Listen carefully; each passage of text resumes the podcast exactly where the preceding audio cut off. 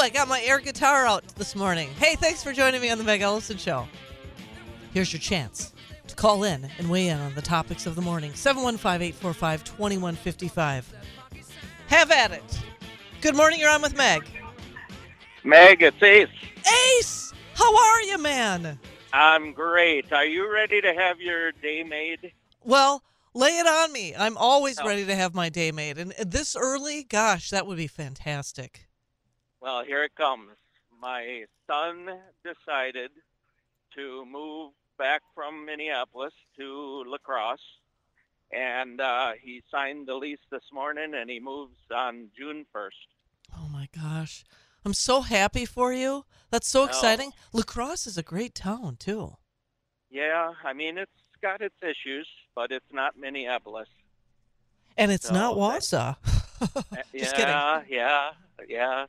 It's kind of the equivalent of Wausau, though. I I see every every time I hear you talk about your city, it seems pretty comparable to what I experience in in the city that I work in. So, but, so how uh, far away we- from home is it for I mean, how far is La Crosse from your home? Uh, about 22 miles. Wow, great. So when when does he when does he move back? June 1st. Oh, wow. That's great. Well, good. Yeah. So Hooray. I I'm prayer prayers. Uh, I, I I bet some of your readers, after they heard my uh, description of what happened to him, I bet they prayed for me and my family and my son, and and maybe you did it as well. So I just want to say thank you to anyone who took part in that. Yeah, But of prayers course. are prayers are answered, and miracles do still happen in our world. So Well, I'll tell you, it gives me hope because you know I haven't shared a ton, but um, I've got what I would say is um, a God's marvelous work in progress in one of my sons, and uh, I pray for him all the time. And boy, it would be really something to have him, uh, well, turn a corner like your son has. So yeah, I'm very, very yeah. happy for you, and it gives me hope. Yeah. Can I uh, can I make a second attempt at making your day? You don't even have to ask. well, I your your teacher uh, guest that le- is leaving uh, Minnesota and ending up in North Dakota. Yes. I um, you know, I it it just I I know you and I are classic rockers uh, Yes. by heart. Yeah, but man. you know, you know it it it sort of the whole thing sort of reminded me. I mean, this, here's a man with some serious integrity Mhm. and it, it reminded me of a, a, a country song from Aaron Tippin, and I, you're you might you might have a little cringe here, but I'm going to attempt to sing it, okay? And it it's well, you've got to stand for something, or you'll fall for anything. You've got to be your own man, not a puppet on a string. Never compromise what's right or uphold your family name. You've got to stand for something or you'll fall for anything. Man, well, I mean, that- Well done.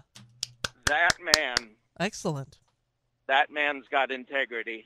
He's he's leaving uh, a, a probably uh, financially, I'm guessing, uh, a, a big opportunity in Mini, Minnesota, and he's going to a a small seventh grade to twelfth grade Yeah. science teacher, and he's Mhm. the only one. hmm Uh, that gave me goosebumps.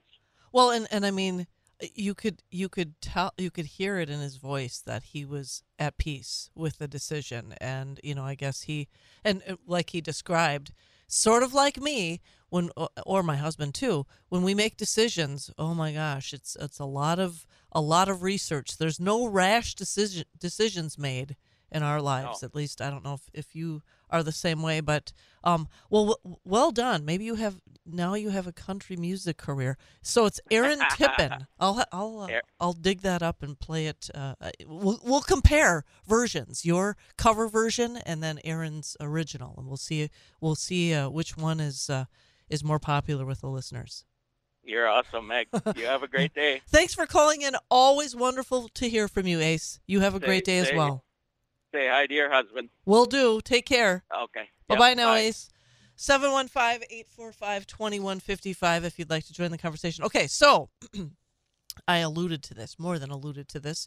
I saw this uh, reported just last evening. Our friends with uh, Wisconsin Right Now, uh, I get all of their notifications for uh, on on their X account, and this is one of the articles. Wisconsin Elections Commission clarifies absentee ballot rules. Infuriates me. I my opinion is that the entire Wisconsin Elections Commission has to be abolished, and and I did chat with. Uh, briefly talked with Scott Krug, or he, he mentioned that or alluded to that on Friday when he called in, and I'm I, I've been in touch with him. I'm going to get him on the show um, sometime later on this week, and we will uh, discuss this uh, in more detailed. Uh, uh, well, in, in a more detailed manner. So here's here's what the Wisconsin Elections Commission. You know what I, have I've decided, and and I you know I'm not I, I'm not hundred percent sold on it, but at, at this point I I'm open to it. You know, as much as I am very um, let me see, concerned would be one word, and suspect of artificial intelligence.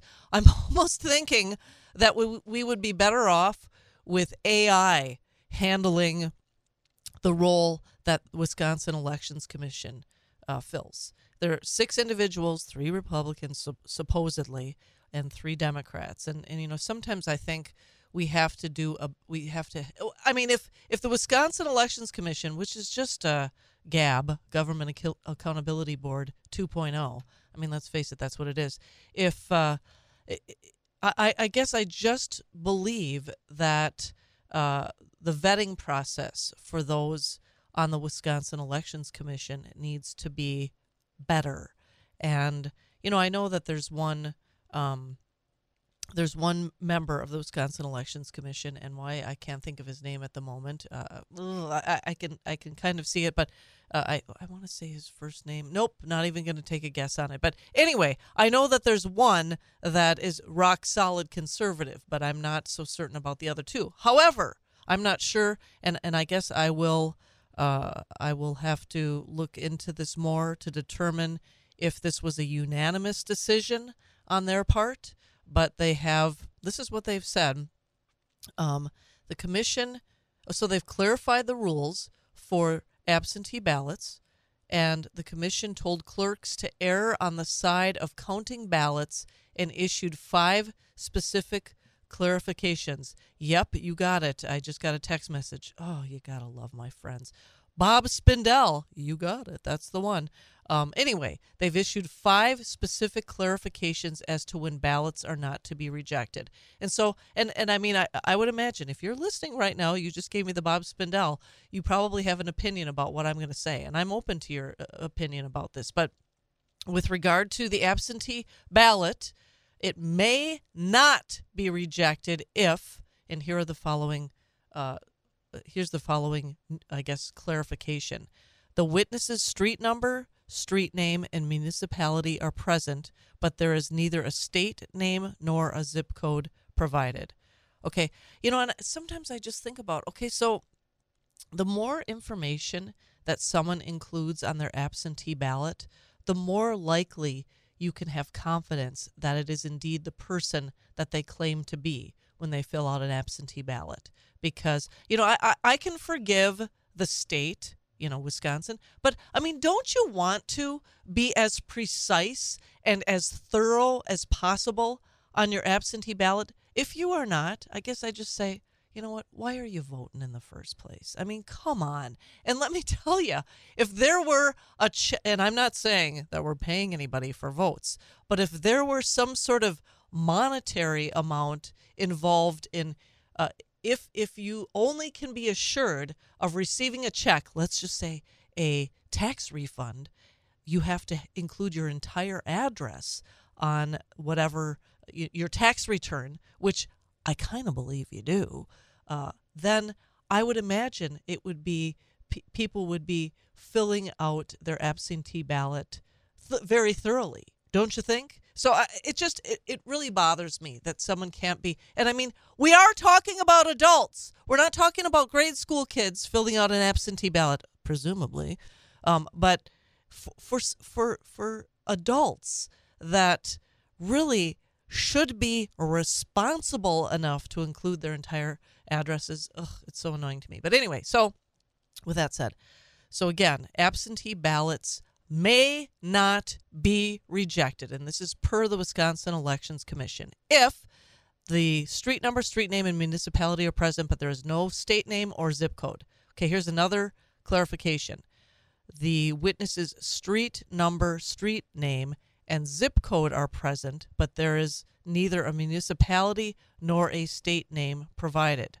Okay, so that means that, okay, and I, I'm just reading this again no municipality or state. Really? You can't just throw in there Wausau or Rib Mountain or Wisconsin Rapids or whatever. Whatever town you reside in, I don't understand that. The witness's street number and street name are present and match the street number and street name of the voter, but no other address information is provided. Okay, that's another one. And then and then finally, the witness certification indicates that the witness's address is the same as the voter's address with any or any combination of the following words: same, same address, same as voter, same as above, see above, ditto, or by using quotation marks and or an arrow or line pointing to or from the voter address. Why? Why are we we're supposed to make it easy to vote but difficult to cheat? Why do we have to continue to go through these uh, what I would consider to be just common sense? Do you know your address or don't you? can you fill it out completely or not? I mean, and this is just, I, I guess, sort of a, a, a I, I guess, a symptom of what's wrong with our society today is that nobody's required to adhere to any specific rules. Oh, except if you are filling out a school choice application, then we're going to need 10 forms of ID and you're going to have to give blood and uh, donate. You know, the, it's it's ridiculous. It, it truly is. There's no consistency in uh, in today's world, I guess. So anyway, the uh, the judge told the elections commission to instruct local election clerks how to handle absentee ballot witness slips that are missing part of the witness's address. I don't know. I just, in my opinion, it's just another ruling that opens up another opportunity for fraud. And so when it comes to absentee ballots, I guess what I will say is I have a lot of confidence in our elections officials here in Marathon County. I am very confident in uh, our county clerk's ability to uh, be as honest and and uh, and to show integrity that we would expect with our elections. I obviously don't know the county clerk in Milwaukee County or Dane County, and I don't know any of the elections officials, and so that that concerns me that they don't have the same standards, same values that our county clerk up here has. But it's frustrating to me. So anyway, I am going to take your calls now. I, I, would imagine you might have something to say about this or any other topic that uh, I've discussed this morning. 715 845 2155. Good morning. You're on with Meg. Morning. Morning. You're on the air. Yes, this is Bob from Neillsville. Hello, Bob. How are you? Good, good. It seems interesting the discussion you're having now about how little information is required on the ballot and still be valid, and the and the specifics that they were requiring in this you were, what you were talking about earlier with the school choice uh, information. I, I, I wholeheartedly agree. Isn't it? Uh, not it? I don't know if I it would be considered ironic as much as it is uh, certainly is a double standard. Definitely, yeah, I thought thought it was quite interesting to the, the uh, two different contrasting uh, requirements. Well, and and I mean, I think about the solemn privilege I consider it is to vote, and why we wouldn't be um, consistent with I mean, if if they're requiring they the requirements to apply for the school choice program are so difficult, then why wouldn't we also and, and difficult is probably not the right term. they're, they're, they demand perfection or they demand it to be thorough. But yet, when it comes to absentee voting or it comes to voting at all, we wouldn't have the same standard. We wouldn't apply the same standard. Yes, definitely. It bothers me how how concerned the uh, Democrats are protecting a person's right to vote and be damned having uh, any, any identification presented whatsoever. It just it just upsets me. I agree, and and you know, I mean, I think it's even a stretch for Democrats, some Democrats, to even acknowledge that uh, an ID is is really just a the bare minimum requirement. I mean, you should be. I mean, for, for with all the other uh, circumstances in our lifetimes where we're required to provide produce an identification uh, a, a, proof of identification that voting wouldn't be held to that same standard. It's just it's beyond me. I, I do not understand how uh, and and frankly i'll tell you based on my conversation and i didn't cover this this morning with uh, the gentleman from minnesota the teacher but if i'm not mistaken i do not believe that voter id is required in Minnesota. I could be wrong on that, but I know that there. I, I believe if I I believe that I read that that there was opposition to requiring someone to have an ID because you know Democrats always claim, oh, it's racist, and I I think that it's actually racist to to, to tell someone that's a, a non-white person that they aren't capable of producing an identification card in order to vote on election day. I agree with you totally. Well, Bob from Neillsville, thanks so much for calling in. I appreciate it. You bet. Thank you. Have a great day. You bet. You too. Th- thanks. 715 845 2155. Good morning. You're on with Meg. Yeah, this is Phil calling from Stevens Point. But, you know, shouldn't these be the things that we should be teaching kids in school? I learned a lot of this stuff when I was in school. They touched on it a little bit. I learned what municipality I live in. You know, if you're in a city, a village, or a town, and it's like, I don't know what the hell we're spending money on these schools for, and these kids come out and they don't even know how to write an address or nothing like that. We learn that stuff in second and third and fourth grade. Yeah, how do you find your of house? Course, that's when American education was number one in the world. Then centered on touchy-feely and clubs and all this extracurricular stuff. You went there to learn. Right. And now this is what we're stuck with now. Boy, what a what a disaster this country's becoming. Well, I mean, it, it, Phil, it's it's like you learn how to function in society. I mean, isn't that just like the bare minimum? Is if if you don't know well, your exactly, address, how do you find your house? Marks and all that too, because I fill I circulate nomination papers for candidates, and it specifically says on there, and I have to go back sometime, drive 20, 30 miles because I didn't catch it right away. That they either put the wrong municipality on or ditto marked everything. You know, for example, if a person lives in the town of Knowlton or Guenther, that comes under a Mosinee um, zip code, 54455. Mm-hmm. They just put Mosinee. No, it's not the city of Mosinee. It's Guenther or Knowlton. Be specific. Right. I live in Town Hall. That's Stevens Point. We're actually divided into two zip codes. But, you know, and people don't get this. I don't understand it. You know, it's very simple math. You know what? I, uh, I'll ask you. Um, have you ever have you ever entered a publisher's clearinghouse sweepstakes before? No, but my mother has, and she's getting barraged with the mail. well, the, the, reason I ask is I would imagine that someone who is in, in opposition to filling out their address completely on an absentee ballot, I would imagine if they were promised millions of dollars from the Publishers Clearinghouse, they'd certainly make sure that they had their address on that form uh, very thorough, because oh, otherwise exactly. they may not find them. I mean, you, you know, exactly. it, it, just it, it just goes to show how ridiculous and absurd it is that uh, we're we're we're doing. If someone doesn't take the privilege of voting seriously by including, you know, by following simple, basic rules about including their address, then they shouldn't be voting. I mean, well, you know, right. And the, the sad part is, I think a bigger part is this TV, these nighttime comic shows, this Kimmel and Colbert. They make oh, a joke out of all that stuff, and that's just what ninety-five percent of the people believe. You know, yeah. and, it, and it's pretty sad. You know, that it's got to come to that. This is a very serious matter who you vote for or how you vote. There's countries where they wish they could vote and they can't do it. You know.